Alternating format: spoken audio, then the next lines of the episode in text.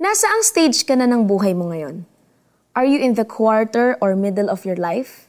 This is when you will reach the point where you will question your achievements, goals, and even the very essence of your life.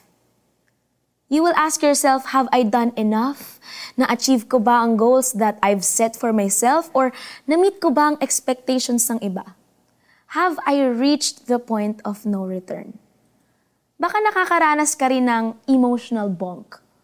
Bonking is when you are biking tapos nagba-blackout ka na dahil ubos na ang sugar mo sa katawan. Nauubos na ang kakayanan mo na pumadyak para marating ang destination mo. Maybe this is your current state of mind. Feeling mo, ubos ka na. Yung feeling mo na failure ka na at matanda ka na. Well, kapatid, hindi ka nag-iisa. The Bible gives us a fresh perspective that could change how we feel about whatever crisis we are going through. Oo, meron. At hindi pa huli ang lahat. In today's passage, we read na ang edad daw ay parang corona. It's an honor to grow old. Ang halagang bigay nito ay ang mga napagdaanan mo sa buhay, ang mga aral na natutunan, ang mga pagsubok na napagtagumpayan. Kahit delayed ang goals mo, handa ka bang magpatuloy? But wait, there's more! Kung handa ka nang magpatuloy, why not pursue the way of righteousness? Kung dati, ikaw ang boss, this time, isama mo si God sa mga plano mo. Kung dati, hindi ka humihingi ng talino sa Panginoon, bakit hindi mo subukang mapagkumbaba at humingi ng wisdom sa source nito?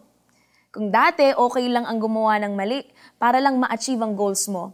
Ngayon, isipin mo if this will be pleasing to Jesus. Ang timeline ng buhay ay maiksi lamang. Tawirin mo ito ng kasama si Jesus. You are never too young or too old to trust Him. And now, let's pray. Panginoong Jesus, ako po ay nasa gitna ng krisis. Isinusuko ko sa iyo ang aking mga plano. Guide me so I can correct my plans and be pleasing to you. My life is yours, Jesus Christ. Amen. Ngayon, paano nga po ba natin maisa sa buhay ito? Anong mga bagay sa buhay mo ang dapat mong baguhin? Do you need to make mid-course corrections? Pray and ask God to tell you what you need to do to move forward amidst the crisis. Consult the Lord with all your short-term and even your long-term plans. Ang sabi po sa mga Kawikaan sixteen thirty-one, ang mga uban ay putong ng karangalan. Ito ay natamo sa matuwid na pamumuhay. Ako po si Gian Hinolan at God bless you, kapatid.